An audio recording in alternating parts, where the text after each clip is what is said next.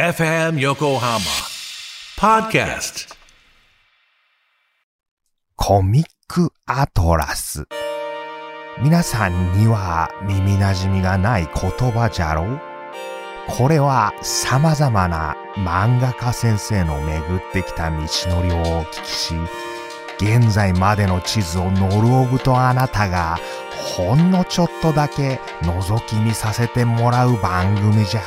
彼らが紡ぐ物語のように辿ってきた道のりの面白がり方を知れば、あなたの世界の見方が変わるかもしれんぞ。ノルオブと共に様々な世界の地図を収集し、自分だけの地図帳、アトラスを作るのじゃ。今回のゲストは、恋は雨上がりのように、クーロンジェネリックロマンスの著者、眉月淳先生。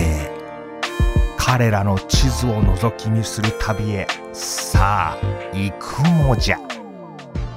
お越しいただいたのは前月淳先生です。よろしくお願いします。よろしくお願いします。お忙しい中、いえいえ。とっても嬉しいです。はじめまして。だいぶこうお話しさせてもらって、あの気さくな方だなという印象を。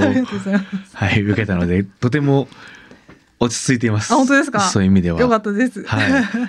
作品からもこう、はい。あの楽しそうなうん。空気というか、うん。楽しんで書いてらっしゃるんだろうなみたいな感じは受け取ってたので。そういう意味ではうん。なんか 気難しくない。気気難しくないそんなストレートに。そうですね本当包まないで言うなら うんいやまあ気難しくないというよりはこう気さくあ、気さく？はいだなと感じましたなるほということでよろしくお願いします、はいよろいろいろお話聞いていきたいんですけど、ど。はい。最初にちょっと聞きたいなと思ってたのが、最近ときめきってうん。なんかありました？最近ときめき？うんなんかときめき結構見逃さないようにしてるっていうインタビューをどっかでこう。拝見させてもらって、うんどっかで言ったかもしれない。はいでもそうですね。ときめきは、あの、常に。うん、割と常に大事にしてるし、常にときめきがないと嫌かもしれないです。でもうそれはもうあらゆるジャンルもう人間関係であれ物質であれもう何でもで最近私引っ越したんですけど、はで広い部屋から狭い部屋に引っ越したんですよ。うんうんうんうんでその今の狭い部屋がめちゃくちゃ居心地が良くてで断捨離をしてるんですよね。で断捨離をしてもう自分の本当に好きなものをで構成したいみたいな。もう本当に無駄なものをいらないっていう。だからもうなんて言ったらいいんですか？もう全部一軍みたいなもので 固めてるんですよ。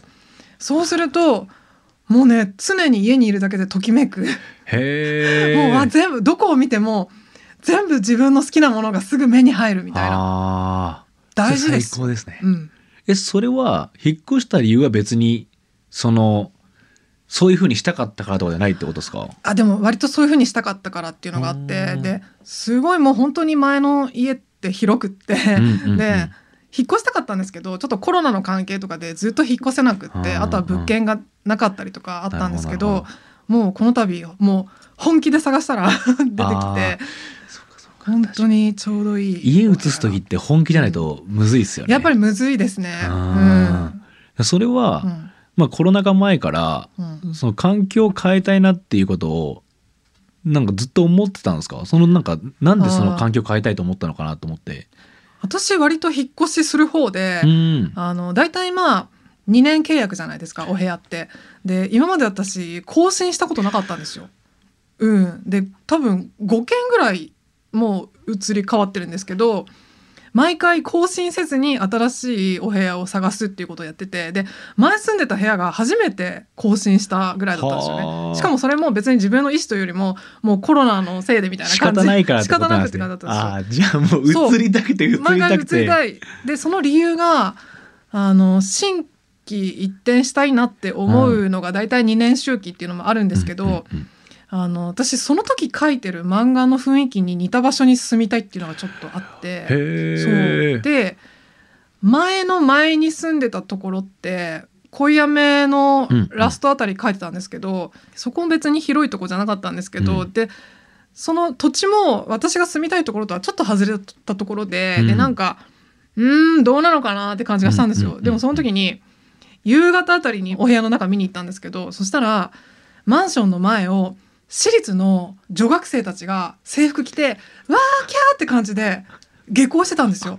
で私それ見た時になんかわかります？ちょっと濃いめの雰囲気。あわかりますよね。わかりますわかります。なんか学生の、うん。でその時本当中高一貫とかだったから多分ちっちゃい子もいてなんかねすごくいい波動を感じたんです、でものすごくあのなんか濃いめのあきらちゃんとかもうなんかああいう10代の子たちのなんていうんですかね初々しくみずみずしくフレッシュな波動を感じて、その下校姿見た瞬間にここに決めますって言って。ああなるほど。だからなんかその時に書いてる作品の雰囲気ととても合ってるような場所を結構意識してもそうだし無意識にも選んでる感じがあって、そうなると、うん。今のこの写し方、うん、家の写し方と、うんうん。先ほどおっしゃってた一軍だけが周りにいて、あ狭い場所っていうのは、このクーロンジェネリックロマンスの空気ともうん、フィットするというか、確かに。は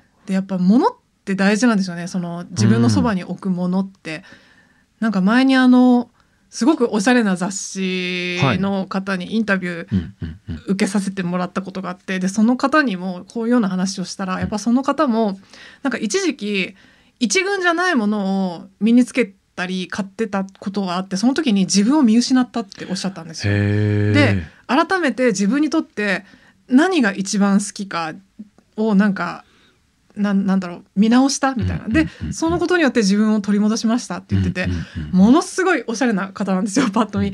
そんな人でもやっぱりちょっとでも自分のセンスとちょっと外れたものとかを身になんかつけたりとか置いてるとそうなっちゃうんだと思って。だからいかに大事か、なるほど、うん。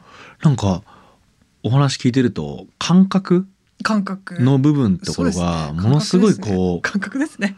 完う全に。なんか重視してる？スピってますね、あでもはいそうそう僕もそういうタイプなので、すごくさっきおっしゃってた、うん。あの夕方にうんうん。っていうそうそのタイミングも含めてわこれだって思う感じっていうのはこう分かるなって思って聞いてたんですけどその感覚はずっと昔から感覚派だなって思います？自分のことは。思います。めちゃくちゃ思いまうん。すだから。自覚したのっていつぐらいですか？えでも結構早いかも。もう幼稚園というかというのも自分の感覚に合わないとものすごく不調になる。逆に言うと。そこでかんあの分かったかもしれないです。ななんか自分に合わない、まあ、人や物とか場所うんうん。にいると、もう本当に調子が悪いみたいな、うん。もうなんなら具合も悪いみたいな感じになるなーっていうのを割ともう小さい時からうん自覚していて。でもちっちゃい時は合わないものは分かるんだけど合うものがなんかいまいちバシッと分かんないっていうのがあったんですよ。その漫画とかはすごく好きだけどうん。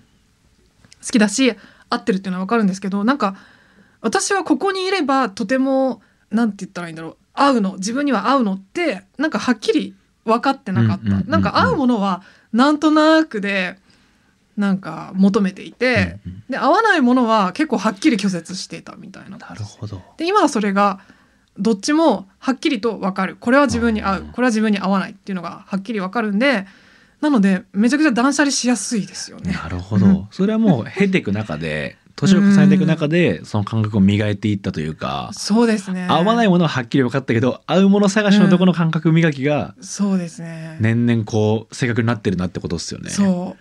あとはでもたまに一見合うと思いきや全然合わなかったっていうのもやっぱりあたまに出てくるんですよねで。すね。でそういう時にあの合うものも一緒に見直す。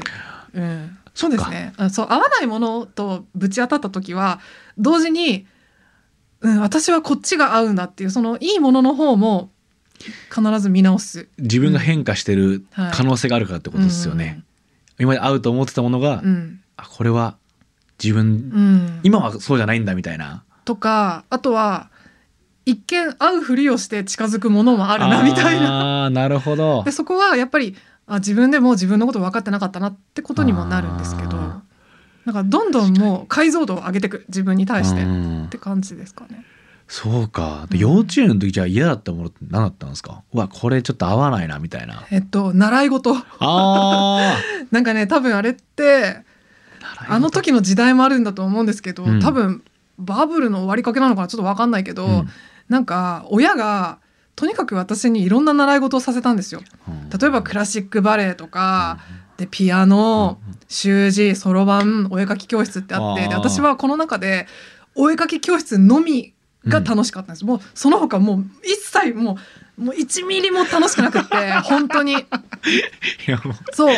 出てますね。1ミリも楽しくなくって、うん。なのに一番楽しかったお絵描き教室が閉鎖されちゃったんですよ。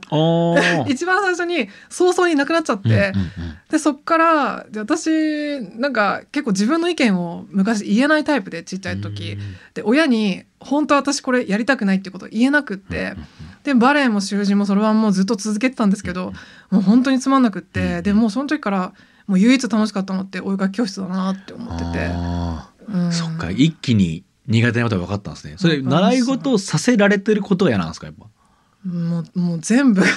ああもうそのシステムから何から？ムも何もかも。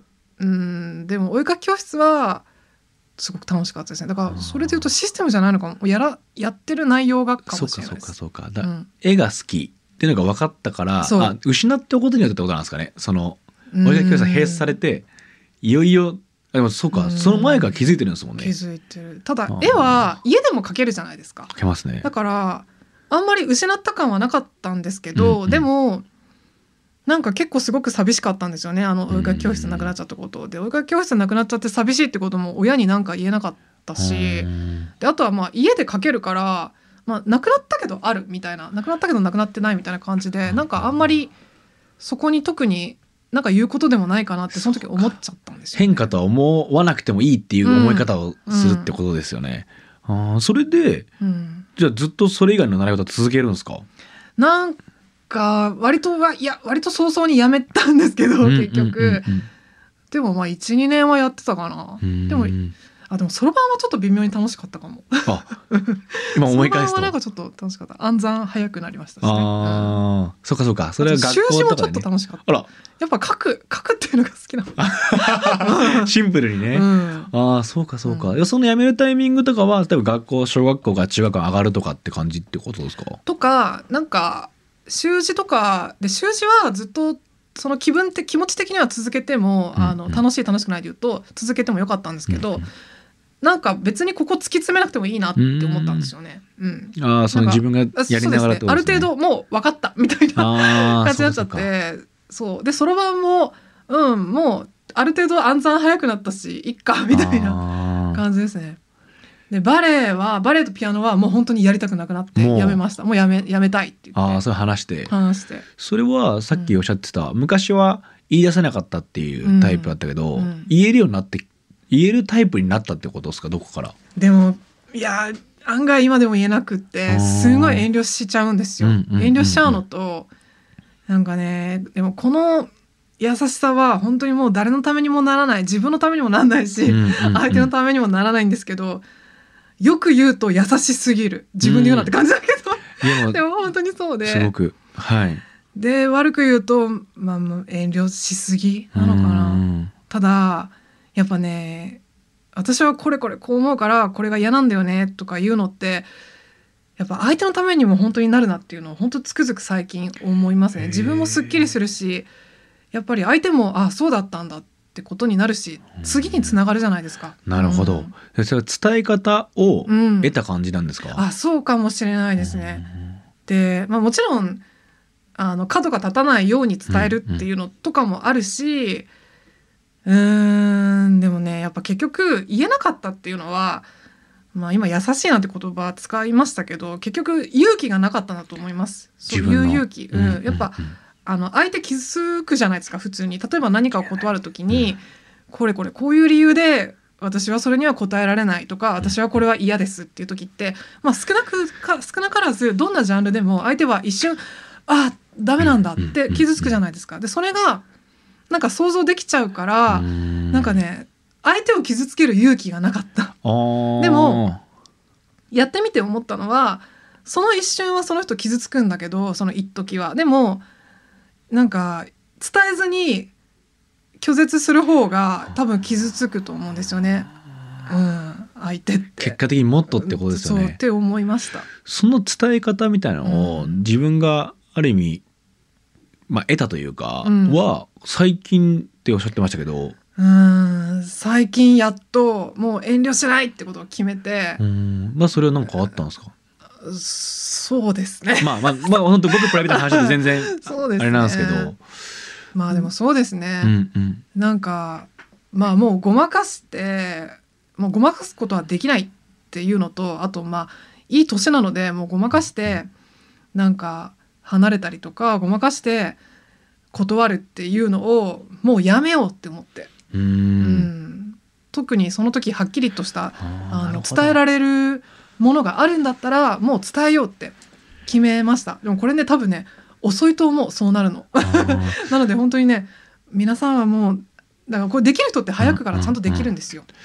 うん。さっきおっしゃった断捨離に近いのかもしれないですよね。自分に合ってると思ってたこの方法があれこれ合わないのかもしれないみたいなことを自覚したってことなんですかね。あとは合わないって分かりつつなあなあにして受け入れちゃってたなとか。そう。でこれははっきり言って私は本当に未熟だったと思います。うん、本当やっぱできる人ってできるんで もっと早い段階でね。だからそういう人って本当すごいなって思うし、うんうんうんそうなんですよ。なのでねそういった未熟さをまああるので、まあ、そういったことを日々もう私もなんていうか気づいて気づいた時にはもう成長できるならちゃんとしてってことをして。その勇気は必要ですよえーね必要です。うん。もう本当何をするにも結局勇気なんですよね。ああなるほど、なんかすごく自分が今話聞きながうん。ら、もうすごい重なる部分があって、うん。やっぱ人に言わないでうん。うん生きてきたというか、あそうなんだ。はい。まあ、嫌なことあってもこうちょっと離れたりとか、は言わずにね、解釈変えるかうん。みたいな形で、結構自分の中で消化してたんですけど、うん。解釈変えるかってどういうこと、あ何かがあった時に、うん。そのうん。事象に対してうん。もう一個離れてみて、この人は今辛いんだろうなとか。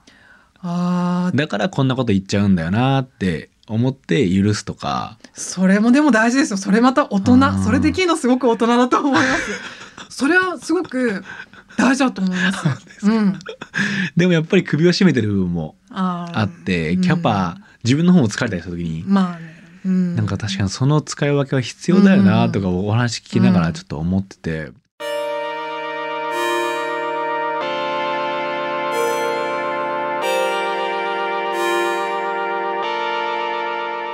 先生自身が作品作るごとに、なんていうんですかね。多分恋やめの時から、うん。ジェニック・ロマンスまでのうんはい。この間の中で、こう作品の中でうん。なんていうんですかね。キャラクターも含めてうん。ずっと問いかけてる感じはあるんですかね。これ今どうなんだろう。だから心情として彼らが話してることとか、えーやることってやっぱり傷つくことってあるじゃないですか。はい。でやっぱり恋やめも、うん。ジェネリック・ロマンスもはいちゃんと傷つくというか、はいそうですね。そこのうん。傷つくまでのうん。話というか、うんうん。こうまあ、ちょっと適してるか分かんないですけどその時にこう感じたこともあったりするんですかね？ありますね。もう、うん。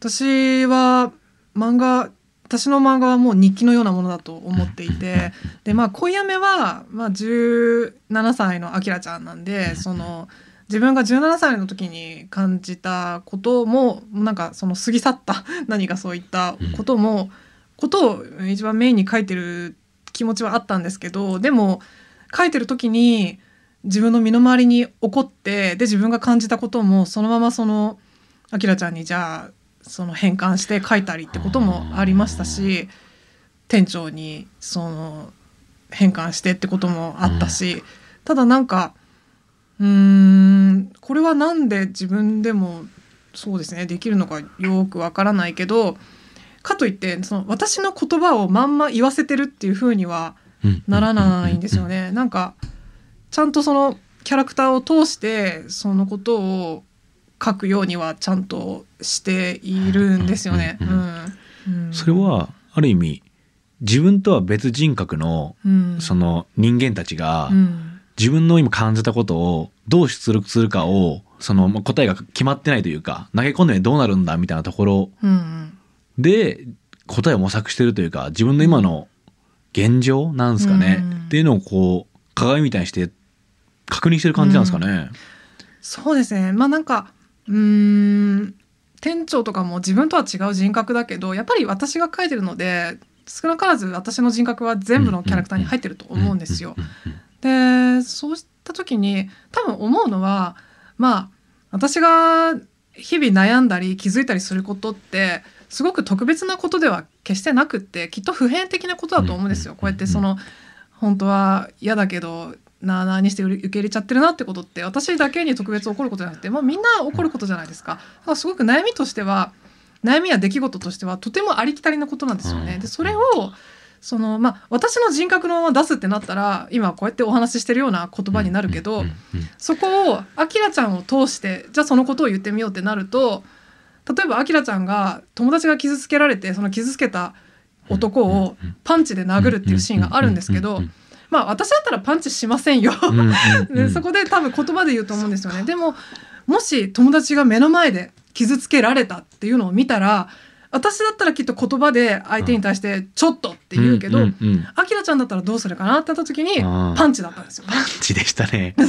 だからそんな感じで多分キャラに落とし込んでいるキャラを通してこのキャラだったらこういうことが起こったら、うんうん、起こったら起こったらど,、うどうするかなって思って。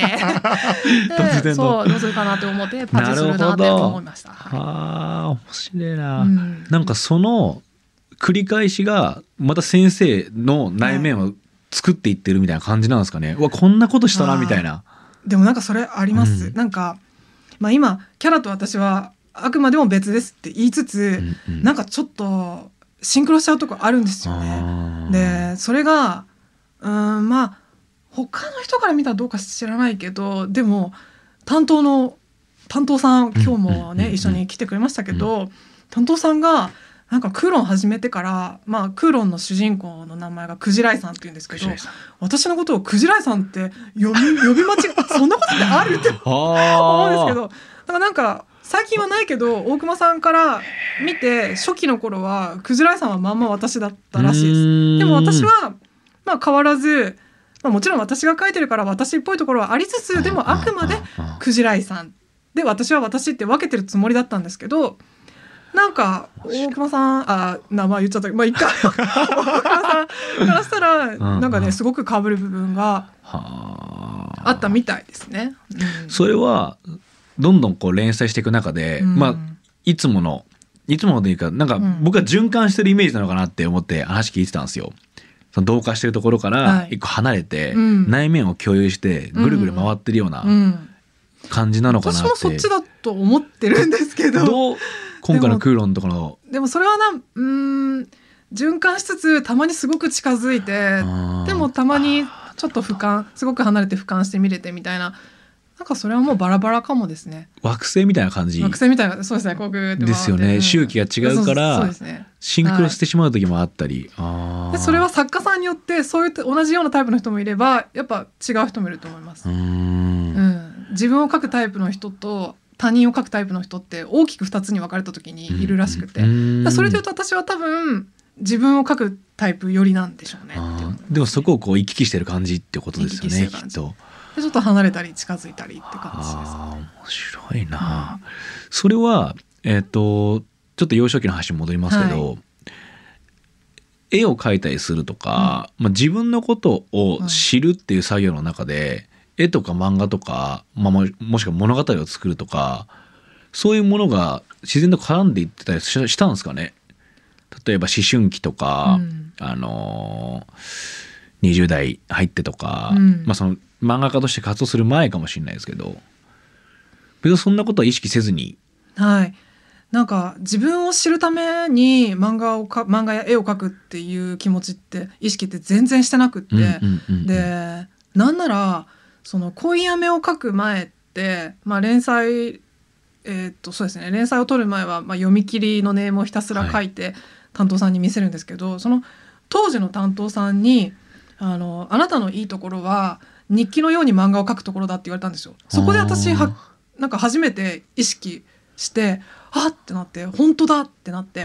でプラス漫画をまあ日記のように書くことによってその時自分が感じてること今自分が何に一番イライラしてるかとか、それこそ何に一番ときめいてるかとかが、うんうん、あ分かるしなんなんて言ったらいいんだろうそれを今一番自分の中だから熱いものですよね。例えばその時ものすごく頭にくることがあったらそれはまあそれが一今一番自分の中でホット。うんうんうんうんでやっぱその自分の中で今一番ホットなものを作品に書くことが一番うまくいくってことにその時気づいたんですよ。でも本当その時の当時の担当さん様々なんですけどでそこからでもそこからちょっと私漫画の書き方が変わったというか、あの意識するようになりました。自分は日記のように漫画を書いてるんだって。で自分らしさとかそうですね。自分がより一層自分らしくあるためには漫画を描くっていうのってとても重要なんだっていうのがそこで初めて結構つながってってでそのことを言われる前にその当時の担当さんにうんうん。もうあなたはなんで漫画を描いてるかとか全く分かってないってすごい言われて 結構その人ってうん名物編集者さんだったんですけど、言われて、うん。もう漫画を描くとはどういうことかっていうのが何にも分かってないとかも言われたしへでそれを言われても私は分かんなかったしーでもその後日記を書くように書いてるところがとてもいいところだよって言われてあなるほあどー。なんかだんだん分かってきたみたいなは 感あじでしたね。なるほど。面白い。うん。そうか。でそこからさっき言ってたような合う合わないみたいなところの解像度も上がっていったって感じどんどんどんどんなんですかね。上がってったしやっぱなんかその人に日記のようにっていうことを言われてからちょっとそういうのを意識するようになったしその時自分が何を感じてこの話を今書きたいって思ってるのかなっていうのは意識するようになったしそうするとやっぱより一層その敏感になってくるというかその感じ方が嫌なこととかいいことに対して。でどんどんどんどん解像度が上がってってっていうのがあるんですけどでもなんかうーんなんかなんて言ったらいいか年齢関係ないんですよね。うんうん。だから今私40なんですけど40になったからといってあーじゃあ感じることがあの少なくなったかなっていうとそうでもなくってでこれってもう10代の時にやるべきことだよねねってことを今なってそのやってることもあるし多分これって一生続くんだろうなって思います。でも多分これって漫画家に限らずあのものづくりしたり表現してる人全部に言えるんじゃないかなって思います。はあ。うん。そのまあ一言をもらうまでっていうところは、まあ、なんとなく自分の中で合う合わないというのがあったわけじゃないですか、うん。その時に合うなって思ってたもの共通点とかあったりするんですか？共通点は、うん。でその言葉をもらうまでは確かに私はなぜ自分が漫画を描くかってことを全く分かってなかったなって思って、うんうんじゃあ今まそれまではどうやって漫画を描いてたかっていうと、うんうん。もう本当単なる好みこういうキャラが好きだからこういう話が好きだから描きたい。でもそれもすごく大事なんですよ。なぜなら、まあ、こういうのが好きっていうのは、まあ、もちろんときめきでもあり、うんうん。やっぱそれは好きな好きだからなんですよね。でもそれだけで書いちゃうとやっぱり側だけみたいな、うん。なぞってるような感じになっちゃうんですね。なんかそうですね。昔自分が好きだったあの漫画好きだった。私もあんなのを描きたいっていうなんか側だけをなぞってなんかそれっぽい、うんうんそれっぽい。い話をなんとなくまとめてはいみたいな。でちょっと器用貧乏なところがあるんでそれでまとまっちゃうところがあるんですよ。うまくできちゃうことも、とこもあってってことですね。でそれでもやっぱデビューもしてでそこから何作か読み切りも載ったんだけど、うん。でもその担当さんに出会った時にまあ今までの漫画も面白いって言われたんですけど、うんうんうん。でもやっぱもう一段階うんうん。いかないとねみたいなところにところで何も分かってないって言われてあんなに褒めてくれたのに何も分かってくれないあ何も分かってないって言われてそっかそこまではね。全否定みたいな。でもなんかそれで恋やめう、うん、につながるというか、でまたその担当さんじゃないんですよね恋やめは。でもその担当さんを通ったことがに。私の中ではめちゃくちゃ大事だったね。転機やったってことです転機でした。うん。すごい腹も立ったしなんで？っても思ったけど、うん。でもものすごく大事でしたしそういう日記のようにっていうそういういい言葉すごくもらったし、うんうんうんうん。後から聞いてきたってことっすもんね。当時はもそう。うなんでこんなこと言うんだろうぐらいまではあみったていな、思っちゃいますもんね。でもわかるけどみたいな。あまたその人もはっきり、えーなんて言ったらいいかなみたいな感じでー。はっきり言葉に出せないけどそれこそ感覚で分かってよみたいな感じだったんですよ。うんうんうんうん。でそれがさっき言ってた日記っていう言葉が一番そこに近い言葉だったんですね。すね。はい。ああ、うんなるほどな。わあそうか。それでなんかこれも別のインタビューでお話ししたのを見たんですけど、はい。恋やめ自体はもともと すごい最初期に書いてたあそうですね。作品がこうベースになってるっておっしゃってたと思うんですけどある意味それを経たから、うん、まあ、もちろん側のものも全部含めて再結集していろんな技術とか考え方含めてもともと最初にあったものをグッて押し上げた感じなんですかね確かにそうかもしれませうん。ん今初めてああって思ったけど、そのそう恋やめのベースになった読み切りがあってでそれはあの発表されてない、うんうんうん発表してない作品なんですよ。まあ、実はとある章に出して、何時までは残ったっていうやつなんですけど、うんうんうん。ででもそれってまさに私がもう好みのものを詰め込んでだけど好みのものを詰め込んだだけのもの。うんうんうん。雰囲気はあるし、ぽいんぽいしそれなりに一個まとまってはいるんだけどでもなんか一つ一つどころか一つ二つ三つ四つ足りないよねって感じがあって。でその足りないっていうのが多分そのあのスパルタ担当さんだった人の言うところのなぜあなたが漫画を描くってことを意識しろみたいなところだったと思います。もうなんかあれがそのベースとなったのは本当ただの側だった。うん。もう本当外見だけが綺麗なだけみたいな感じで。でで恋やめはまあそのスパルタの人から別の担当さんなんですけど、うん。でもその人ともあの結構じっくり一体君にはどういった表現が合うんだろうねとかもう結構一から順繰りにこう探ってこうみたいなのをやってくれた人だったんですよ。で自分でもそれをもう本当そうだな。さすがにもうここまで連載ネームが通んないとなったら、本当に向き合わなきゃってなってであとはなぜ自分がでなぜ自分は漫画を描くんだっていうふうにこんな堅苦しくは考えない方がいいです、今もしこれを聞いてるうん。連載ネームに苦しんでる、うん。あの新人さんがいたらそんなふうに堅苦しく考えない方がいいです。うん。そうするともっとあのぐるぐるしちゃうんで、うん。それよりももっとだからやっぱり今自分の、まあ、過去でもいいから自分の中で一番ホットな感情ですよね。うんホットな感情とかそうホットな、うん、ホットな感情ホットなトピック何って考えた時にそれを相手にどうやって伝えたいか。